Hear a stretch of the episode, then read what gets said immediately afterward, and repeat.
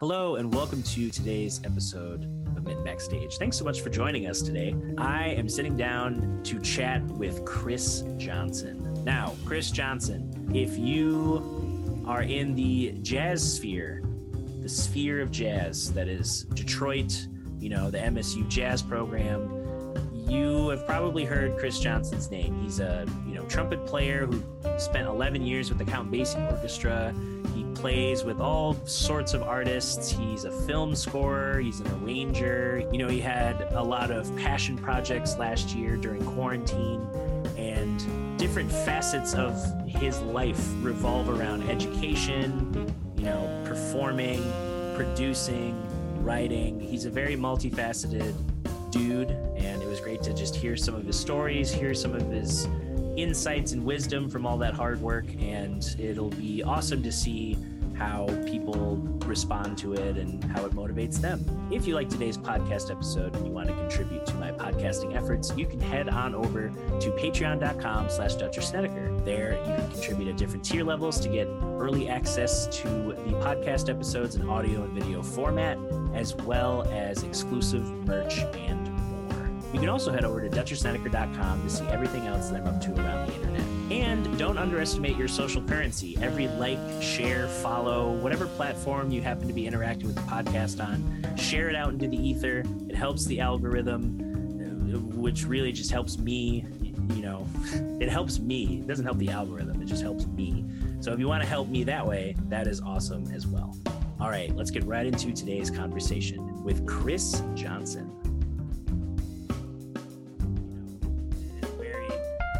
Very surface level. Like, was it the song or like was it the music or the lyrics that came?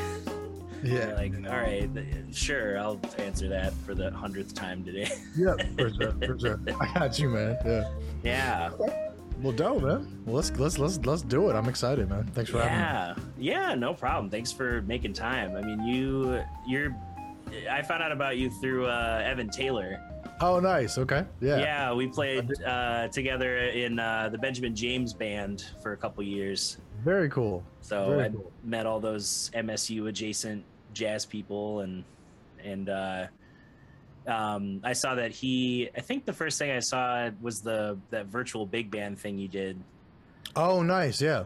Yeah. yeah and man, that's a that's an intense experience yeah, I've, I I saw that you like packaged it into like a you know like you could do this too, and I was like, huh, I I'm kind of curious.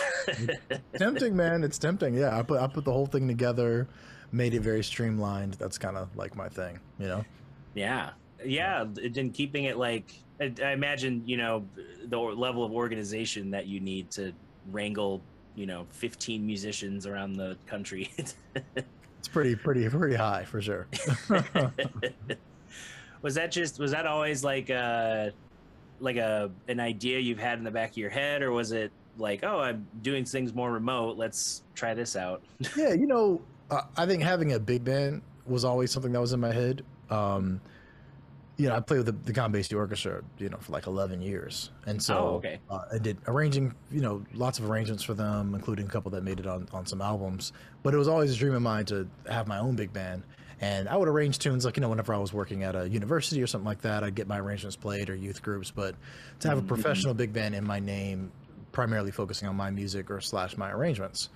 And so pandemic hit and it was like, okay, what are we, what are we all doing here? Everybody's sitting at home and you know trying various things. Did a lot of you know doing loop therapy a lot of solo videos things of that nature. But i was like all right well not really doing that much. Why not start a virtual big band that's literally how it came about. So then i didn't know like how i was going to do it but i just started kind of creating a process. It's like all right well everybody's going to need a guiding track. So i had done enough remote projects where i knew about you know making mock-ups and guiding tracks. I was like well really what is a saxophone player what does lead alto need to record? They need to be able to hear the rhythm section and trumpet. So I got in, created a mock rhythm section for the entire yes or no arrangement. That's the first tune we did. And then I recorded my lead trumpet part and the solo flugelhorn part and sent that to Caleb Curtis in New York. I was like, hey man, record you record alto to this. Then I had his theme. I'm like, well, what do the rest of the saxophone players need? They basically just need to be able to hear lead alto and, and rhythm section. So I sent trumpet, lead alto, and stuff to the rest of the saxes have my man Christian Foreman record all the trombone parts. He could hear everything he needed to. Once I did a submix of the horns and the horns sounded good, everybody recorded their parts. I was like, all right, that worked out really well because it was just following the leader. Then let me send that to the rhythm section so the rhythm section can kind of interact with the arrangement. The crazy part is the rhythm section, none of them could hear each other. So basically, you know, you take mock, piano, bass, drums, guitar, and the bass player was recording with all those mocks and just muted the bass part.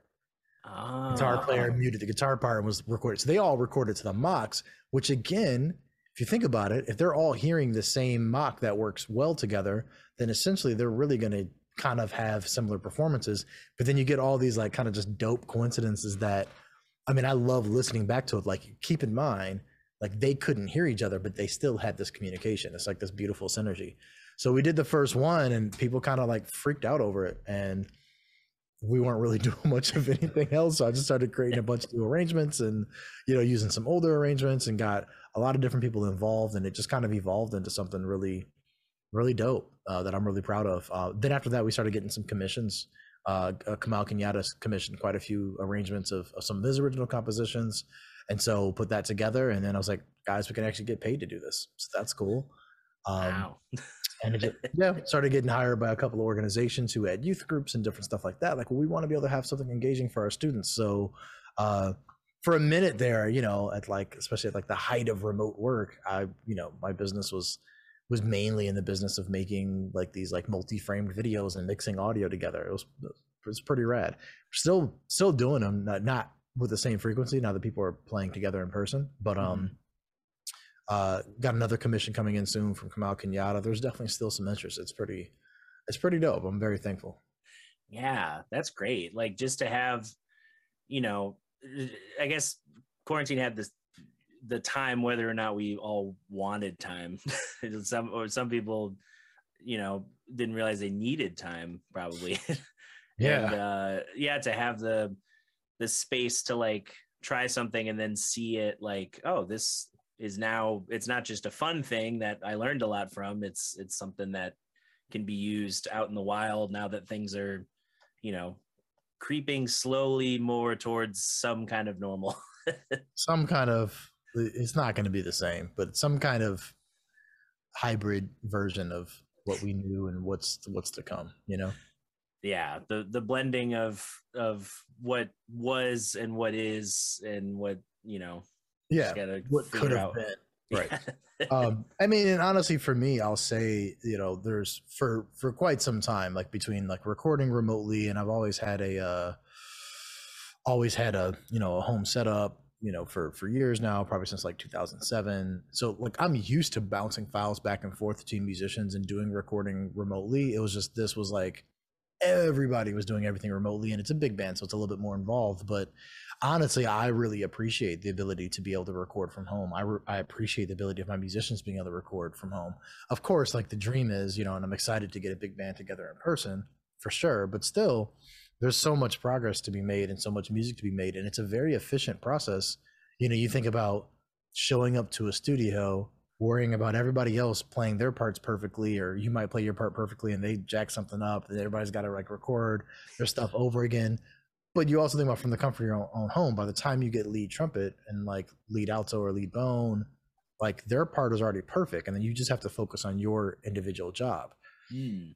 it makes a little bit more work on the band leader's end of course there's a lot more editing i have to do but then i also have complete and total isolation so I actually really enjoy this process. Um, as long as everybody's using, you know, quality microphones and good recording practices, we're we're in good shape to be able to make some dope music. Yeah, and then and then when the band can get together to do like you know like a live recording or something, you all have the the practice of that kind of discipline that's needed to do everything remotely. Oh yeah, for sure, for sure. I mean, it's like up. a whole it's like a whole other level because there's already such a connection that's been made. You know.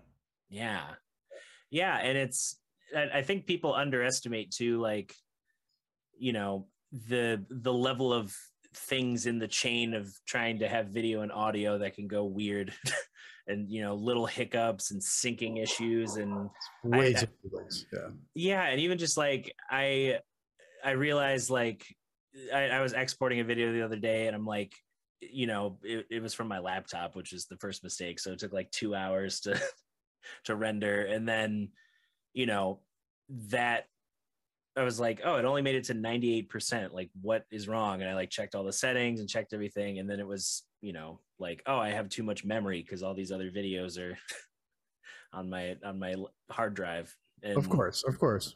Yeah, it's it's definitely a process I had to learn more last year. I've I've semi used to recording remotely, um, or at least, you know, if I'm at a studio, the client is not necessarily always there. Um, for sure. So for sure. Yeah, I mean, and honestly, you know, I feel like I do my best work. Um, but there's something beautiful, of course, about the collaboration process and working with people and having these conversations. But I also know that I work best like from my environment where I'm I feel like I'm my best engineer in that way, where it's like I, I, know exactly where I need to punch in. I know exactly what bar I need to go to. I know all that information, you know? So definitely in a position where I really enjoy recording from home, you know? Yeah, it's it's comfortable. I I there's parts I can do here, you know, with you know, uh like Keyscape or things that are direct. Um, but I'm glad I have the office at Third Coast because they give me, you know, and and I want to take more advantage of this in this next year. Um, they give me basically free reign to like practice. You know, I could fire up the SSL and just you know plug in lines, see like you know A being amps. Like I could just spend time, of course, doing that kind of like, yeah work behind the scenes. of course, of course, and obviously, you know, depending on what instrument you play, it could be more straightforward. Depending, like, yeah, you know, I'm just doing a mono channel trumpet. You know, right. it's not like it's not terribly complex to record. You know, and I've, and I've got a nice, I've got like an Apollo solo and ton of like UAD. You know, like whatever modulated uh preamps and whatnot. So yeah, that's cool. But yeah, if I was recording something more complex, then for sure, obviously, there's a benefit of the studio. You know, right? Yeah. Well, and, and I think that's that's a I don't know a healthy way to look at home recording. Like, you know, it's not going to sound like this amazing, you know, multi-million dollar studio, but it is going to sound great within the context of you know work being able to work from home like it's way better than it would have been even five years ago. oh yeah, yeah. There's no comparison for sure, for sure. Yeah, and uh thinking of I don't know big band. I know you're you you mentioned the Count Basie Orchestra, and I'm sure that was was that like a nonstop touring thing, or was it like chunk of the year and then you get some time yeah, off? Or it it it, it varied, uh, but no, it definitely wasn't nonstop like it was like back in the day. I mean, some of the guys in the band would tell me, you know, in, in like their heyday, they were on tour like 40 weeks out of the year or something crazy like that. It was nowhere, it was nowhere near that. But um, actually, my the first tour I went on with the Basie band was was like my longest tour. It was six weeks, and that's the hmm. longest I've ever been on the road. Um, it was intense. It was an intense six weeks, but um, Yeah, man, it, it, was like sporadic. We some months it would be nothing. Some months it'd be like a one nighter. Like in other cases, it'd be like a three four week tour. It really just it really just depended. Um, but man, what a great experience! Like so much legacy, so much history, and so much to learn. Especially coming out of a collegiate program, a really strong collegiate program like like MSU. Um, but then getting that direct like real world experience was like a whole other level of just like okay this is very specialized this is very mm-hmm. particular and this is a continuing legacy of this is like there are members that are like performed with count basie you know and yeah. so i'm playing on sheet music that was read by the musicians on the original recordings like this is you know this is major so there's a different level of feeling i think a different level of, of, of application you know just like within any, field. You study it and you could go to the best program and learn all these things but when you actually get inside the field it definitely elevates things to a different level. And that was my my experience and was just very fortunate to have done that as long as i did and then also to be able to contribute as an arranger and on several recordings. It's been uh you know that's a legacy that i just i, I really really appreciate. Yeah that's like that's it's like you hear about a lot of these people or you might meet them at like a clinic and then you know it's like you remember that like nugget of like the hour they did at your school and and you're like i remember when kenny werner he he brought his book and he just slayed on stage. I'm like, I want to be like that when I'm 65 or however old he is. Right. Right. And then yeah, to have like a regular like, oh, I show up to work and this dude is it, he's in a textbook somewhere for jazz history. right. Right. for sure. For sure. Yeah. And that yeah, was like, uh, was that like uh, you you finished at MSU and auditioned, or was it like you know recommendation as a, a sub and you just happened to get the gig? Or yeah, so my uh, when I was at Michigan State, Derek Gardner, uh, great great trumpet player and arranger, if, if you're familiar. Uh, a little bit. He was the he was the jazz trumpet professor there, so I studied with Derek. I think for like four out of the six years I was at MSU. I believe he came during my junior year. It's an awesome experience working with him. Um, still really close friends to this day. But he um he actually was in the Basie band, I believe, in his early twenties. Um, and used to tell us stories about it all the time, you know, just about, you know, different experiences he had on the road. And my reaction was always the same. It was always like, man, I'll never do anything that cool. like, I'll never be that cool. Like, that's so dope. He tells a story one time about him being in Switzerland, like riding on this train and like watching the mountains pass by. And I was just like blown away just at the, you know, the stories, the type of people he worked with. Um, and to me, it was just like so incredibly far fetched. Like, okay, well, this is never to happen. Yeah. Uh, I graduate from MSU, and uh, that following September, like like right after graduation, uh, Patti Austin was performing at the Detroit Jazz Festival, and there's a Detroit Jazz Festival orchestra that Rodney Whitaker put together.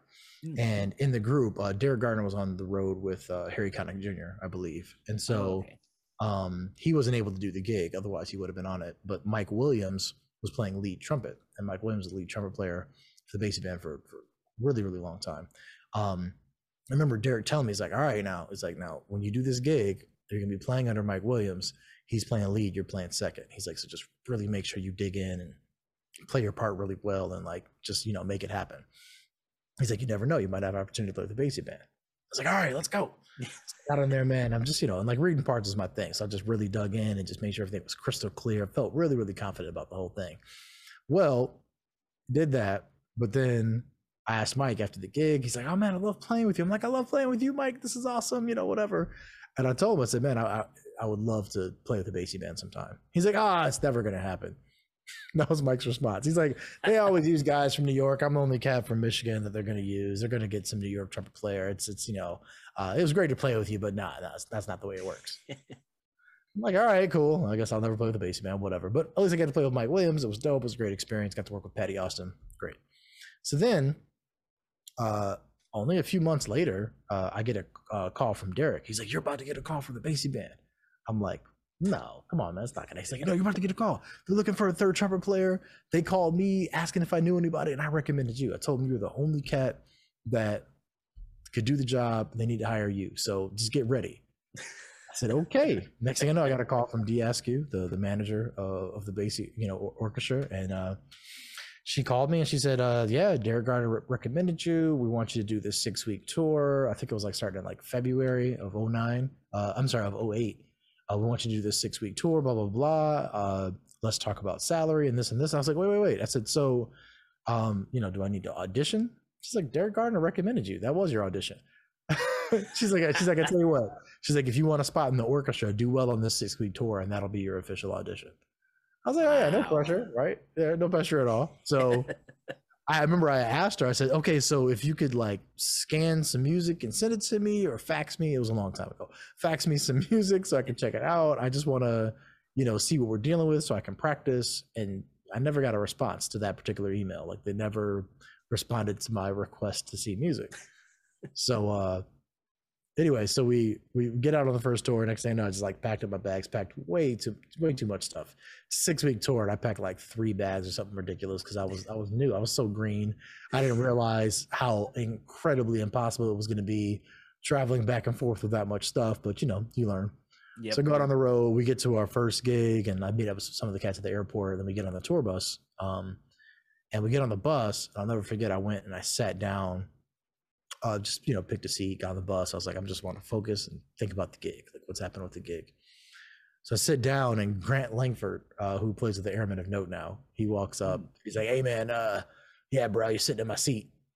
I was like, "Okay, yeah, yeah, yeah." He's the new guy, real funny. He's like, No, seriously, this is my seat. Uh, your seat is uh, third third row from the back on the left side of the bus. That's where the third trumpet player sits. And dead serious, there was like assigned seating depending on what chair you played. I guess historically, uh, there were members of the band that like needed a little bit of separation from one another from like you know arguments on the road. So like for real they had assigned seating to like help keep the peace. It's crazy. So, uh, you know beautiful. So I, I go tail between my legs sit in my seat. I'm like all right like i just want to get to the gig and let's do it. We get to the venue. Uh got my suit on ready to go for the for the rehearsal i'm like all right cool it's gonna be just like college we're gonna sit down and we're gonna play through all the charts and I'm to ask questions and they're to, you know, hold my hand through the whole process and everything's to be fine. We have plenty of time. So we uh, sit down, we play Hey Jim, uh, a Frank Foster chart. And it's the only chart in the Basie book where you start in the upper left hand corner of the music, go to the right lower hand corner of the music, and it's just a straightforward chart. It's the only chart probably in the entire book that is that straightforward. no changes, no additions, just you read it down. I was like, okay, this is great. Read through it. Everything's good. The guys were like, yeah, man, sound good. I'm like, all right, what's next? What are we gonna rehearse next? All right, guys, uh, time for time for dinner. I'll see you at the hit. I was like, wait, wait, wait, wait, wait, wait, wait, wait, wait, wait. So you mean to tell me we're just gonna go play this gig now? Like, I don't get to run through. They're like, oh yeah, you got it, Bubba, which was my nickname for a long time. I was either new guy or Bubba.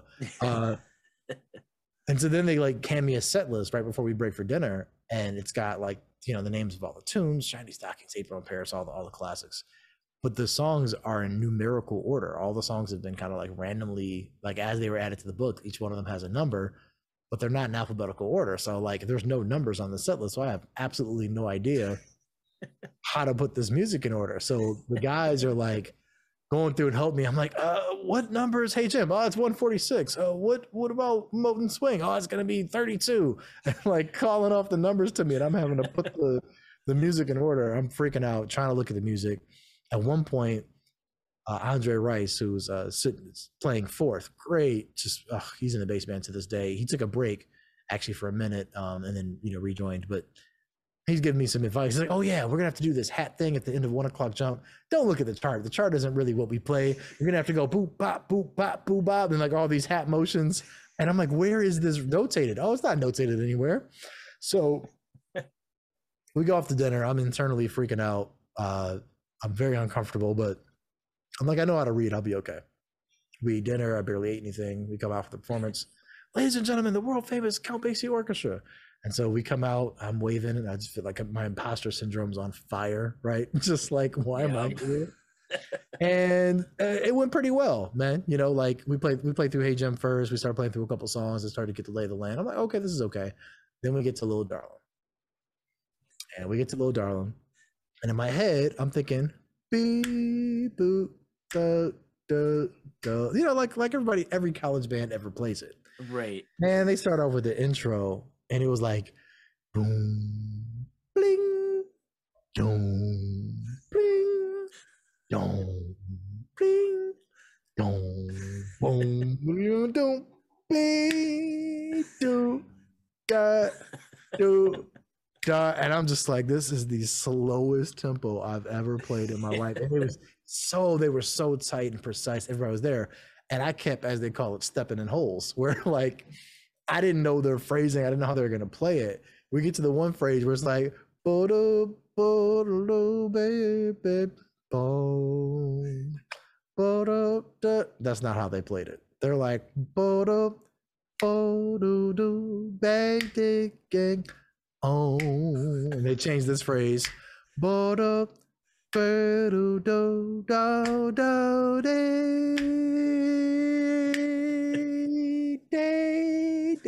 And I'm just, and it's not on the music. It's just written the regular way on the music. so you're really like sight reading and at the same time figuring out how to adapt to the to, to the decades of phrasing that's been developed as a band. And you think about it in any given band, you, you change things all the time, mm-hmm. but they don't, we don't necessarily write them down. So it was a beautiful trial by fire experience, but this is by far my favorite Basie story on the same night. We get done with the first half. I looked, I looked through the, all the charts. I was like, I don't have any solos. Thank God. I'm not, I'm good. I don't need to solo tonight. I just need to focus and play my parts. When we start playing Shiny Stocking to the beginning of the second half, So we're playing through the chart. I'm like, okay, cool. I looked through. I'm like, Andre's got the solo. Everything's safe.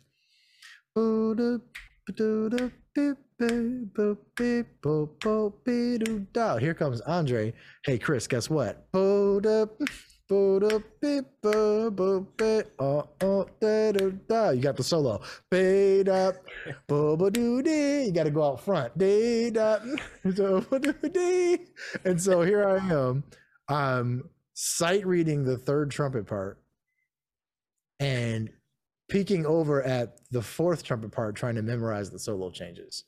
Because I have to go step out in front of the Basie orchestra for the first time in my life and I was like, let's see, this two, yeah, I was 24, straight out of grad school. and so I'm memorizing the changes. We get to the solo break. He just kind of kicks my chair. I walk out and I just went for it, man. And like, you know, it was fine. Right. you know, it, I survived. And the cool part is we got through like the entire six weeks was like that. By the end, I got very comfortable with the music. And then next thing I know, it was like, all right, cool. Yeah, you're in the Basie orchestra. You did a great job. and that was my, that was my audition was pretty intense. Wow. Now it's like, man, I've been in, I've sat in situations where they like, they truly like rehearse with the cats and like give them like time to get acclimated. I'm like, oh, wait, wait, wait, wait, wait, wait. That, that's not how you did things with me. Yeah. But it's so cool, man. I, I'm actually glad it happened the way that it happened. It makes for a much cooler story, and uh, I'm probably a better musician because of it. Yeah, yeah. It's it's it's so true that like, you know, it, it in like academia they they prep you like all right your jury's at the end of the semester or this concert's on this holiday or and it's like all right in my head i have you know x amount of weeks or x amount of days. I got the music we got rehearsals. And then in the real world it's like hey can you do this tomorrow? And, and you're like you're lucky uh, if you get tomorrow. Right. you're lucky tomorrow you know yeah. But i think it's good for you. Mm-hmm. it's really good for the soul so. yeah i definitely grew a lot uh, when i was still at western um, in graduate school, I um, got a call to sub in for um, uh, Wicked when it came to DeVos performing. Oh, nice! Hall. That's one of my favorite musicals. Yeah. Yeah, I I was like, it's not really that familiar with it, and I I loved the experience. It was it was a ton of fun, but it was the same deal where it was like, I got the call on like a Sunday evening, and then the next day, I got the music in like the evening and I was like, okay, I have a couple hours I can run stuff. And then he hands me the book and is like, oh yeah, and the rehearsal's tomorrow at you know like three or something or four. I was like, okay. and I like yeah. drove up and like you know fumbled through the rehearsal, and they're like, oh, you got a ghost a couple times, and I was like, okay, that's good because I don't know this MIDI setup yet, and yeah, and, of course. But that first show was on Sun, you know, it was like the following Sunday, so it it definitely felt like it's like everything has to nothing else is happening except for this until Sunday. Yeah, for sure, for sure. But yeah. it's, it's it's beautiful, man. And I think it's important for like just for, you know, young students to know like great, enjoy this like hand holding period, like while you can, but trial by fire is a very real thing and it's not it's not done out of spite it's just like this is just the way the world works. We don't always have time to like make everything convenient you know? I do my best to like make my musicians as comfortable as possible but we all know man we get thrown into situations that are uncomfortable all the mm-hmm. time and it's just it's just life. Yeah it's and and it only increases with like the more skills you get. It's like there's more people you know?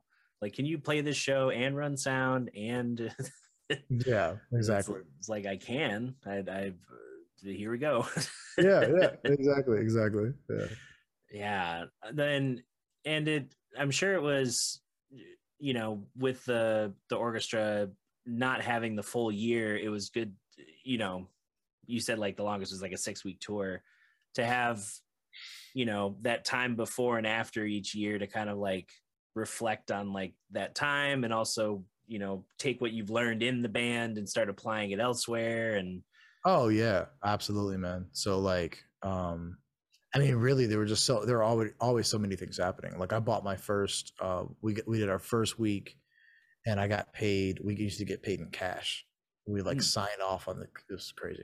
get paid in cash. Uh, there's a long story behind that. But I remember getting like handed this like wad of cash for my first week of tour, and I was like, okay. So I like went and found like took a cab and found a Bank of America where I could like deposit some of it. Trying to figure out. Like, I don't know what to do. And then I took like a, a, a chunk of it and went to uh, Guitar Center. Hmm. Like took it again. This is before Lyft or Uber, so I took a Guitar Center. Uh, took a cab to Guitar Center and bought my first MIDI controller, an M Audio 49, you know, key station. Oh and yeah. my first USB microphone, like this M Audio like USB microphone, which I used on like a ton of projects and a pair of head- headphones. And was like, all right, cool. While I'm on the tour bus, like we've got all this time on the road, I want to create. So like I set the precedent for myself right away that like I'm not, you know, I was like reading and stuff too. That's cool. But while we are on the road, man, I was on my like figuring out how to use GarageBand for the first time and like experimenting and learning and growing. And uh it was pretty dope. It was a pretty dope experience for sure. Yeah, that sounds just like a yeah, eleven years. It's like a, a chunk of your life is, Yeah, is yeah. this I think cool experience.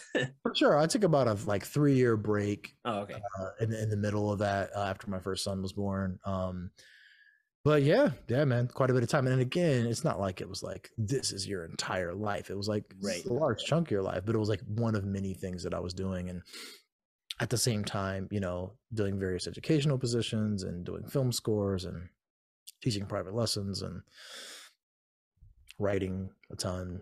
Just you know, I living living about four lives at the same time. Yeah. All the the many hats that go with each life. yeah, exactly. exactly. yeah, you mentioned uh film score. Is is that like was that because I'm always curious how people like you know, because I I feel like a lot of the stuff I stumble into is like, oh, I met a dude who needed me for a thing. I showed up prepared, and now I have a thing that came out of that. And, and right. Other right. times it's like, you know, like when I went to Bang on a Can Summer Music Festival, that was like, okay, I know some of the faculty, but that doesn't guarantee I'll get in. I've shot in the dark, just apply, see what happens. Um, so yeah, that, uh, yeah, film scoring. That's a, I'm always interested in. Yeah, I, I, I actively pursued that. I very Hmm. actively pursued that. So um, I remember when I was in high school, I was checking out the Terence Blanchard's album "Jazz in Film," uh, and it just like changed my life. Like just hearing, you know, first of all, just hearing how much like beautiful music was coming out of film, but then hearing, of course, Terence's like interpretation of it. And then I was also getting really getting into Spike Lee movies around the same time. I was like, oh, snap. Okay, cool. So Bill Lee did a lot of like Spike's early scores. And then, you know, from uh, Jungle Fever on, it was Terence Blanchard. So I started checking all his scores and I was like, oh, okay, great. I need to write, I want to write for film. Started studying film scores. Like I was really into that all throughout college. Like I knew like I wanted to study, but there wasn't really much opportunity to do anything about it one, I was so busy studying jazz and I was studying composition, all things I'd utilize later. But um, again, after that time with the Basie band, I started being like, okay, I really want to, I really want to do this. So there's a there was a website called Mandy.com that was like apparently was like really big in the film world at one point. It was kind of like the Craigslist of the film world, where it's like if you were a grip or if you were, you know, a, a director or cinematographer or whatever, like this is where like the listings were like of where you could mm-hmm. get stuff. So there's of course so many like inner workings happening but for like people start starting out and i imagine sometimes some bigger things this was like where the jobs were posted. So remember i had like some compositions that i had played and recorded and i you know had recordings of them but they were all like live jazz stuff no professional studio stuff. And i'm on mandy.com and like constantly. I'm talking like like probably like 20 a week. I'm applying for all these different like music needed. Most of them were for free. Most of them were like you'll get a copy of the film after like Right. but it was like you had even to get this these like free films you had to have like a lot of experience. I had zero experience. And so i was applying for things. A couple people were like uh the music you submitted it doesn't sound like somebody actually told me like it doesn't sound particularly polished like i was like well yeah it was a live recording. They're like well we need to hear and see what you would do to film. And especially back then it was just like it was a lot more difficult to just like oh cool let me just grab this clip off of whatever and throw it, it the, the technology like wasn't as available then and also i was just trying to figure out how to navigate it. So finally um there was this comedic web series called the punani diaries um Uh, and oh, thankfully, like Lisa Robinson from there and, and Phil Branch, they they fell in love with my music, and they were like, you know what, your music sounds dope. Everybody that's doing this, is just kind of doing it to like get our feet wet in production and try things, and like we think you sound dope. Like let's go for it. And so they they sent me a couple episodes, and I was I was working in a combination of Reason and GarageBand, and I just started putting the music together. I had no idea what I was doing. I watched a couple videos, tried to figure it out, made a ton of mistakes, I'm sure, but I'm still happy. This music still sounds dope, like to this day. But it's, it's it was a web series on YouTube, and it was man, it was a really great experience. I learned so much about the process, and then from there, it was like, okay, great. I have something to show for my work. So now the next time, it was like a domino effect. As soon as I had something that I had a credit on, I was able to take that and then show people what my work was. And I started getting more free jobs, eventually some paid jobs. And uh, some of those early connections I made led to future opportunities. And then over time, it was like, that was like another notch on my belt of like, okay, cool. This is something that this person does. And there's like evidence of it. That's really a lot of what it took. But at first, I felt like it was like, it reminded me of when I first was like, I want to learn how to play jazz. And I'm just showing up to jam sessions, like, all right, what do you have? And I couldn't play anything yet, you know? But then over time it's like you spend enough time around it you get better and better at it you build your network up. It's you know it's not something i'm doing full time but i do get you know a number of clients you know submitting to sundance and different film festivals. Um there was one project i did i'm really proud of a project called king esther that was created mm-hmm. by uh, Dui Jarrod and um Dui created this project man he found me on instagram. Just saw my music on instagram saw some stuff i did and reached out. Um it was a great project and it actually ended up on Issa Rae's YouTube channel um, Issa Rae Presents. And, oh, okay, uh, yeah. Actually, ended getting nominated for like a for like a daytime Emmy for, under their web series category. Uh, so, oh. um, yeah, that project was was dope too. It was one of those situations where, uh, talk about a situation where, I, I kind of misread the room. He's like, yeah, I want to send you all the files and the music. We negotiated the rate, whatever. He's like, and I want to I want to come out to Utah. I was at in Utah at the moment. He's like, I want to come out to Utah and just like and work on the project. So what he meant was I want to fly out, we can watch it together, we can kind of talk about the way music would fit in and kind of have some discussions, then we can discuss a timeline, you can let me know. I took that as, oh, okay, you want to come out and we're going to score the whole thing like while you're in town. Cool. Like that was my interpretation of it, which is very different from what he had in mind. So uh Caroline um uh, his, his partner Caroline came out and she actually came in a night earlier than him. And he's like, yeah, you could get together with Caroline. You guys can, can work this stuff out. And so she came in and sat down. We watched through some stuff. And I immediately went over to the piano, started working on some ideas. And she's like sitting on the couch in my office. I was like, all right, cool. I have an idea. I'm going to record it right quick. And she's looking at me like I'm crazy because, again, I didn't get the memo that this wasn't, we weren't supposed to just start writing. So I just started creating the score and started working the stuff out. And like by the end of the night, I think we had like I think I had the pilot, and these are you know short episodes. I had the pilot, I think, in like one and a half episodes done. So he flew in the next day and came in and watched the pilot and like had to excuse himself. He just like walked away and he came back. He's like, okay, I guess keep going. And that's when they explained to me that's not what they had in mind. But like scored the entire series, like all, you know, I don't remember how many, like it was eight episodes, whatever it was in that weekend. I was like, I have the time set aside. Let's let's get it.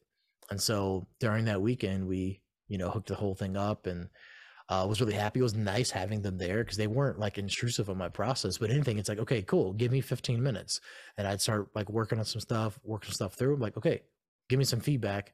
They'd say, oh, well, can, can we bring this in a little later? Can we try this?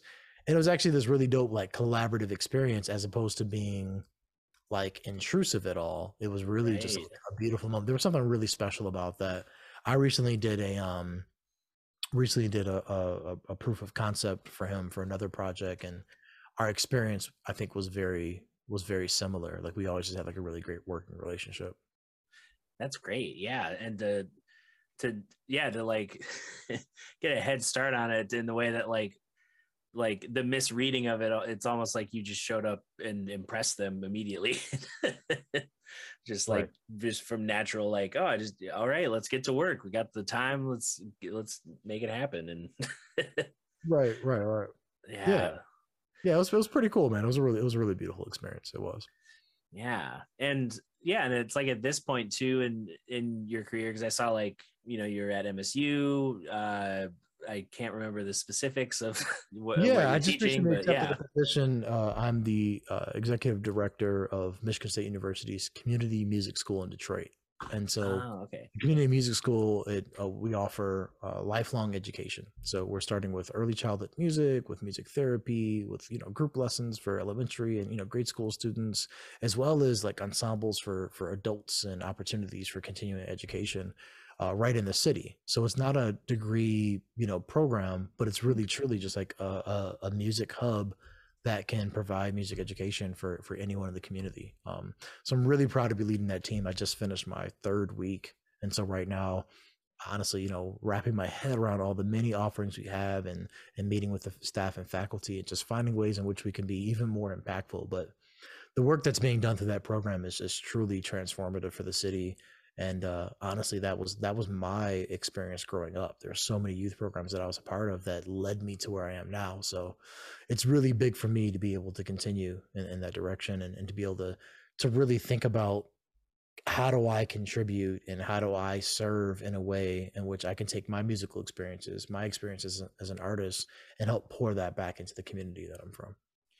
Yeah that's always that's a great way to think about you know it, it's almost built into like studying an instrument or you know pursuing music as a career or the arts in general mm-hmm. just being you know motivated by the people who either taught you or you know your influences that you're listening to all the time and you want to you know impart some of those nuggets of wisdom of like yeah and i see that you you're trying to figure out that thing. I've learned this little trick from this guy or hey try this thing out next time you're writing a blues or you know. Right for sure for sure. And in this particular role i'm not directly responsible for the teaching. It's really as the administrator it's you know grant writing and it's you know connecting community partners and things of that nature. But there's also a lot of opportunity for mentorship for the teaching faculty uh, mentorship for you know for the staff that the administration staff as well finding more ways that we can be effective and just kind of leading the artistic vision of the of the of the school. Yeah to have a, a space where at any point in anyone's life in the city they can learn something from there. They can have they have a resource like maybe mm-hmm. they grow up in it and then their kids grow up in it. And there's like just families that are just generations of art lovers and music makers. Yeah absolutely man. Absolutely. Yeah that's something i i i haven't spent a ton of time in detroit. I've i've been you know I've I've played random shows and I I have family that lives near there. So I've seen the city in and out over probably the last 15 years just random mm-hmm, going mm-hmm. goings on. But every time i go i feel like there's it, it's never like as much as detroit gets advertised as like the, the auto industry's gone it's over it's the apocalypse oh, and, and especially not now. I mean the city is really there's a lot happening. There's a whole lot happening in the city right now. Yeah it seems super like every time i go back there's something there's something new and it's not just like oh lululemon's here. It's like there's more culture and people interacting and yeah it just looks like a, a very vibrant city. Oh for sure man. It definitely is. It's been um yeah it's really a great experience being there you know? Uh and to be the to be a part of that growth and to be a part of that change is just something that uh, I'm really proud of. You know, especially considering you know I came out of Michigan State's program, I came out of youth programs in Detroit. Put those things, two things together, it's a it's a no brainer for me. It's just like let's impact change and let's let's uh, instill you know uh, musical skills in the community and just uplift the way that everybody's creating art. And what's great is it's not all about you know the mission isn't let's create all the the the next musicians, the net it next it musicians. Cool, there is some of that, and there's some great musicians that are coming through. It's really just about like, how do we, you know, uh, create edification in people's lives, like through the arts. You know, how do we just like show people how music can be a part of just like them growing as as humans and having these dope human experiences. So um, it's really cool and it's, it's different it's different than the than the academic um, you know degree program mindset of of teaching at a university um, but it's also really cool because now it's like all right well we're we're dealing with people who are touching an instrument for the first time and may or may not continue to play this for the rest of their lives. We're also dealing with students who are really serious about this and already know this is what they want to do, or people who like, you know, took piano lessons when they were like little kids, didn't stick with it, and now they're retired and they want something to do. So we have a combination of all that, like all in one hub. Um, and it's beautiful just watching the community shine. Yeah, that's that's like to have a space like that that you could guide people towards like I, I, think of all the times and yeah you know like a lot of musicians have this where you're at a gig somebody comes up and it you know it's like oh i'd love to play piano or oh i took yeah i took lessons when i was you know eight and now i've i i think i should have stuck with it and it's like well hey you could go here and you could totally exactly. stick with it yeah and that's really you know i think that's the thing that's that's really amazing about all this is like it's never too late, man. You can introduce this stuff into your life at any given point. I always I always laugh at my students, especially my college students who are just like, "Oh man, I just feel like I'm I'm so behind on man, there's all this music production stuff." I'm like, "Whoa, whoa, whoa. I went through 6 years of college. I went all the way through undergrad, all the way through through grad school. Mm, probably touched a MIDI controller once." Yep. And like a digital music class that I was forced to take my to me music technology was finale on my little weak PC Inspiron like laptop, right? that was music technology. And then I got into the world of producing from hanging around. Um, one of my best friends, Solomon Parham, uh, was really always trying to like, man, get Reason, get this software, check this out, check this out but I wasn't like really into it yet. I wasn't like I wasn't there, but he was telling me to check it out. He's like, "This is the, that next wave." Then I started hanging out with this uh, music producer and, and, MC and artist and everything, uh, Jose Moore, um, who was living in in Lansing, and he started. Man, we started making like a project together because he really wanted some like live horns and instrumentation. I started watching what he could do in GarageBand, and I was like, "This is rough," especially when he sat down and not on like a MIDI keyboard, but on the keyboard of his Mac, he was playing bass lines. And for him, it wasn't like theory. He wasn't like, we're in G minor. He was like, this sounds dope. And like playing the keys and coming up with these like dope tracks and making these bass lines that worked. And I'm sitting here studying all this music theory and counterpoint. And I was like, okay, there's a different way. And that's all it is. It's just a different culture and a different way of making music that is really fantastic. So I just dug into it, you know? yeah and and to have like i don't know the the the academia going into the production side of it it's less about like you know how like oh i know i'm going to arrange these notes i know how to make charts i know how to you know get everything like pre pre prepared or i guess prepared. Uh right, right, right.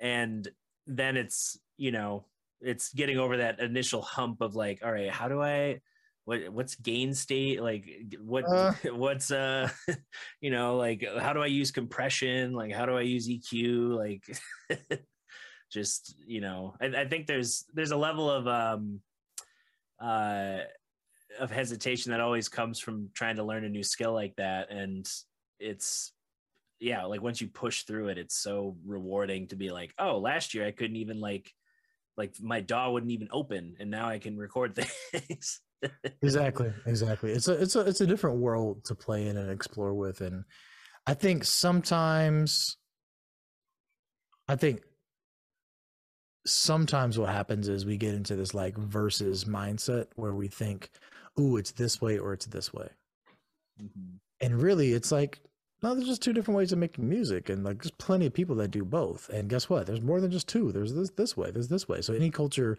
any circle you walk in, I feel like there's like a bit of code switching that takes place. So if I'm talking to someone who's like in a pit orchestra, communication is going to sound one way, and like the idea of a vamp in a pit orchestra is going to be very different than the idea of a vamp in a jazz context. Yeah.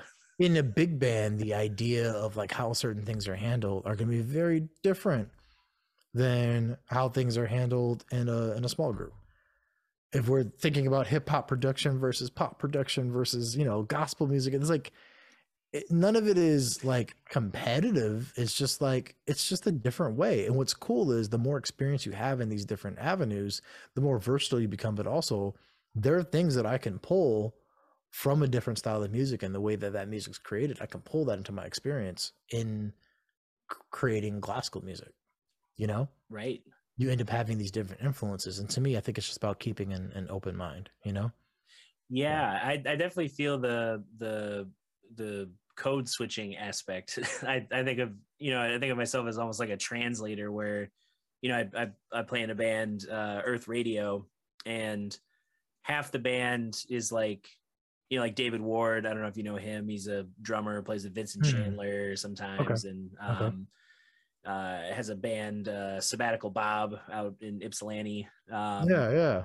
he uh he's our drummer now and randomly like he grew up in the, on the west coast and his dad taught my cousins piano. I was like what?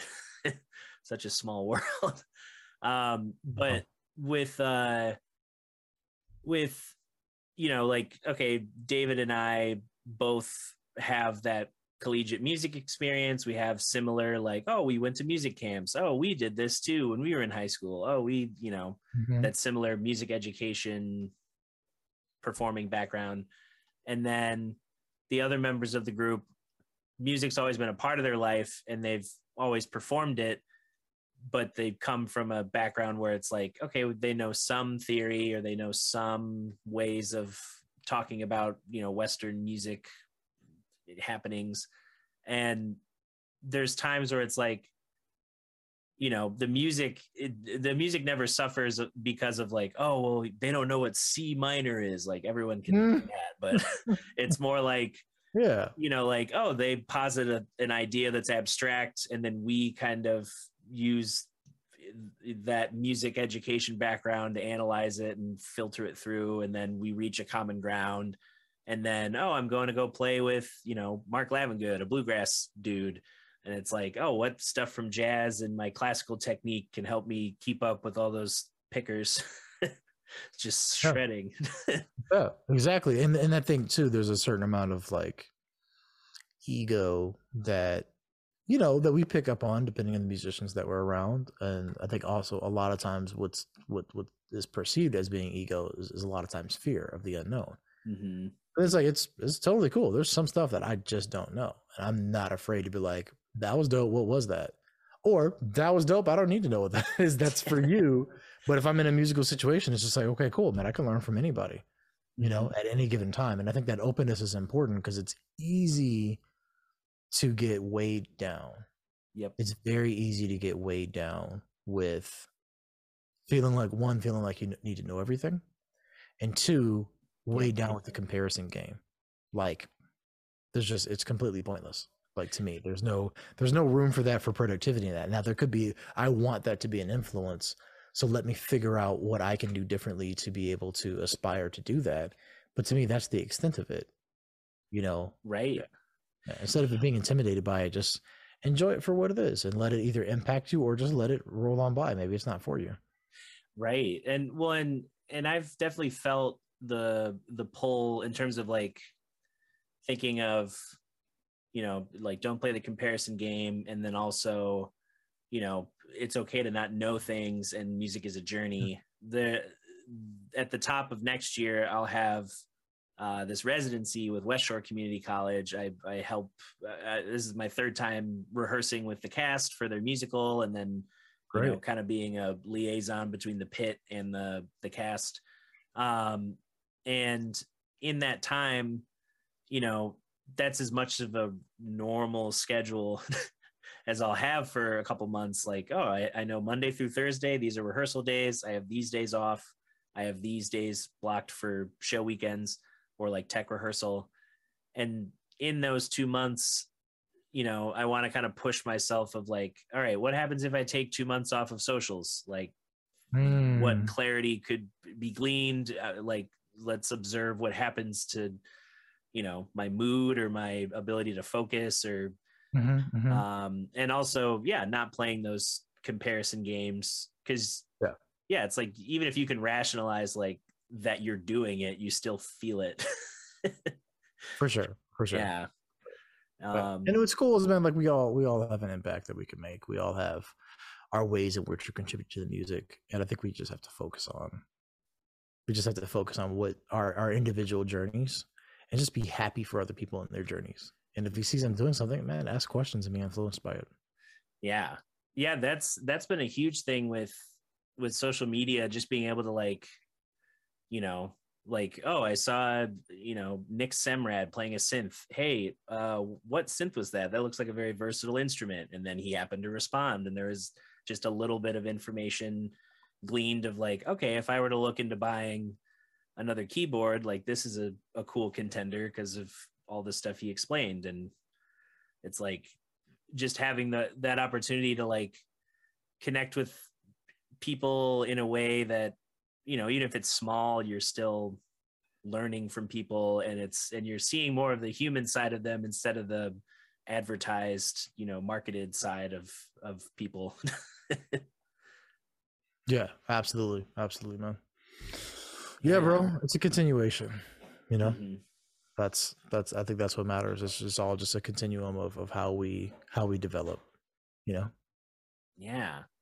Very yeah, cool, uh, yeah, the one thing that I guess was lingering um, that I was thinking of uh, was, I mean, there's you know a million things, but we're both busy people. um, uh, but seeing how you have a very you know you've you've found this synergy even if it's not you know a hundred percent always you know I have work. Li- I am the work life balance guru. it's like not, you know, huh. like you have, uh, you know, between the community school, the, you know, the online courses that you are hands on with, the, you know, all the arranging and performing you do, um,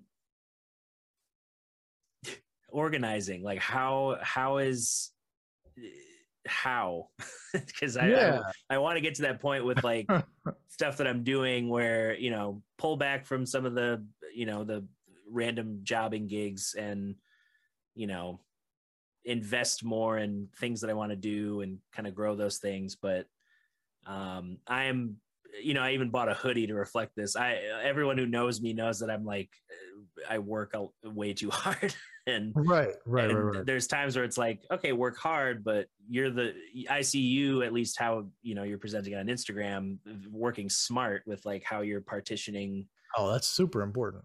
For sure. And, and this life. is after years of, of not working smart, of just working hard and just like burning myself out constantly, you know? Um, so to me, I think a couple of things. One, keeping an organized schedule is it, it may sound like incredibly obvious, but just creating a creating a plan. Creating a plan and sticking to it has been like super super important for me.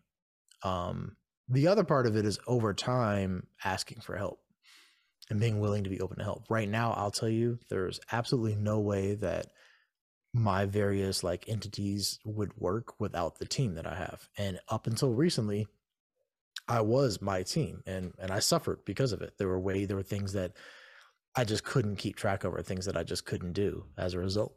As a result, but hiring on my personal assistant uh, Ani Samuels, as well as uh, hiring on Alicia Wrigley, uh, two of my former students from Utah, actually, um, and uh, Alicia pretty much like runs so much of office hours so that I can show up and teach. And we're making decisions together, but it's like you look at the office hours website, it's like that is Alicia. So I had set up a version of it, and she was like, "Okay, just let me just, just give that to me." just took, took care of it.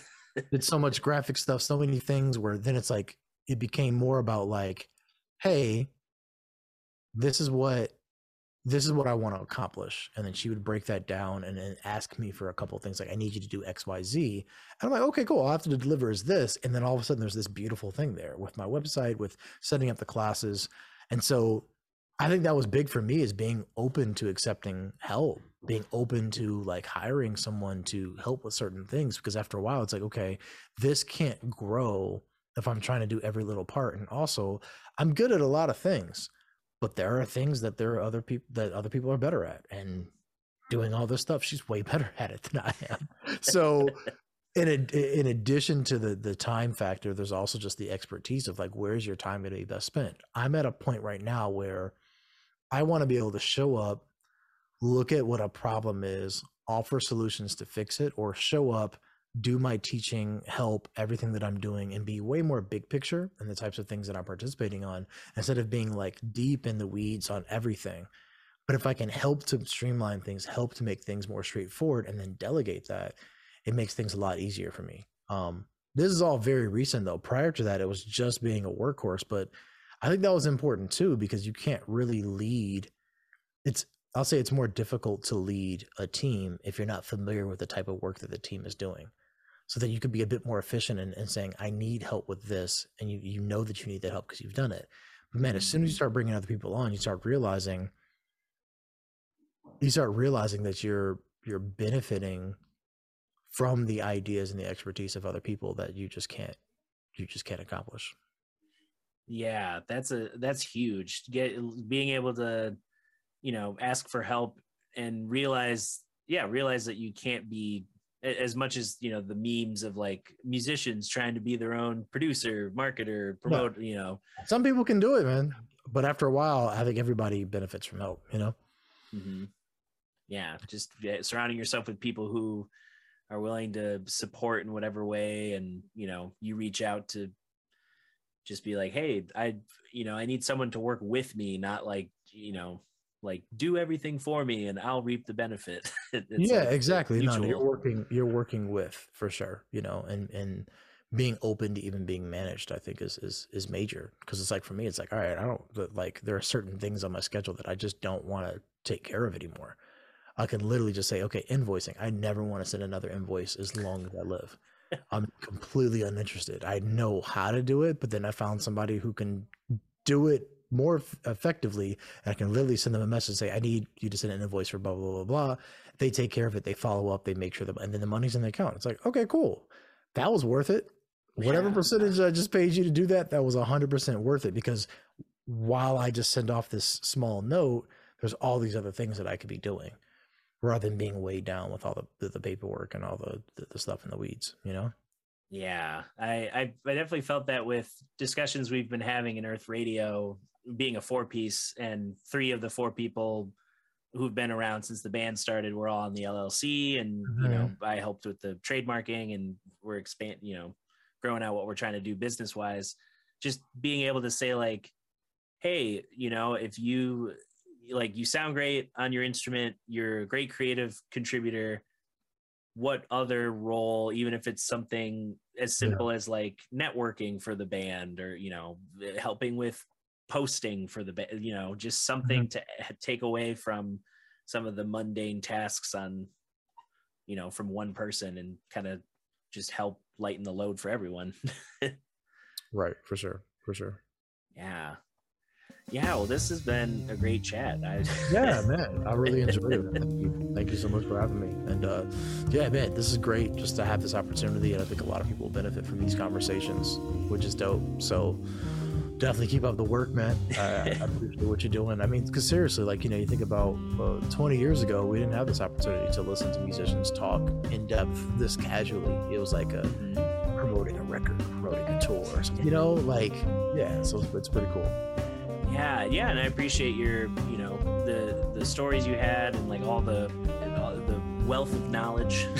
And just the I like that you're the way you do socials also it's the blend of creative but it's also very it's inspiring without being too like ethereal. It's like tangible inspiration of like oh this is how you latch on to ideas like and grow what you do.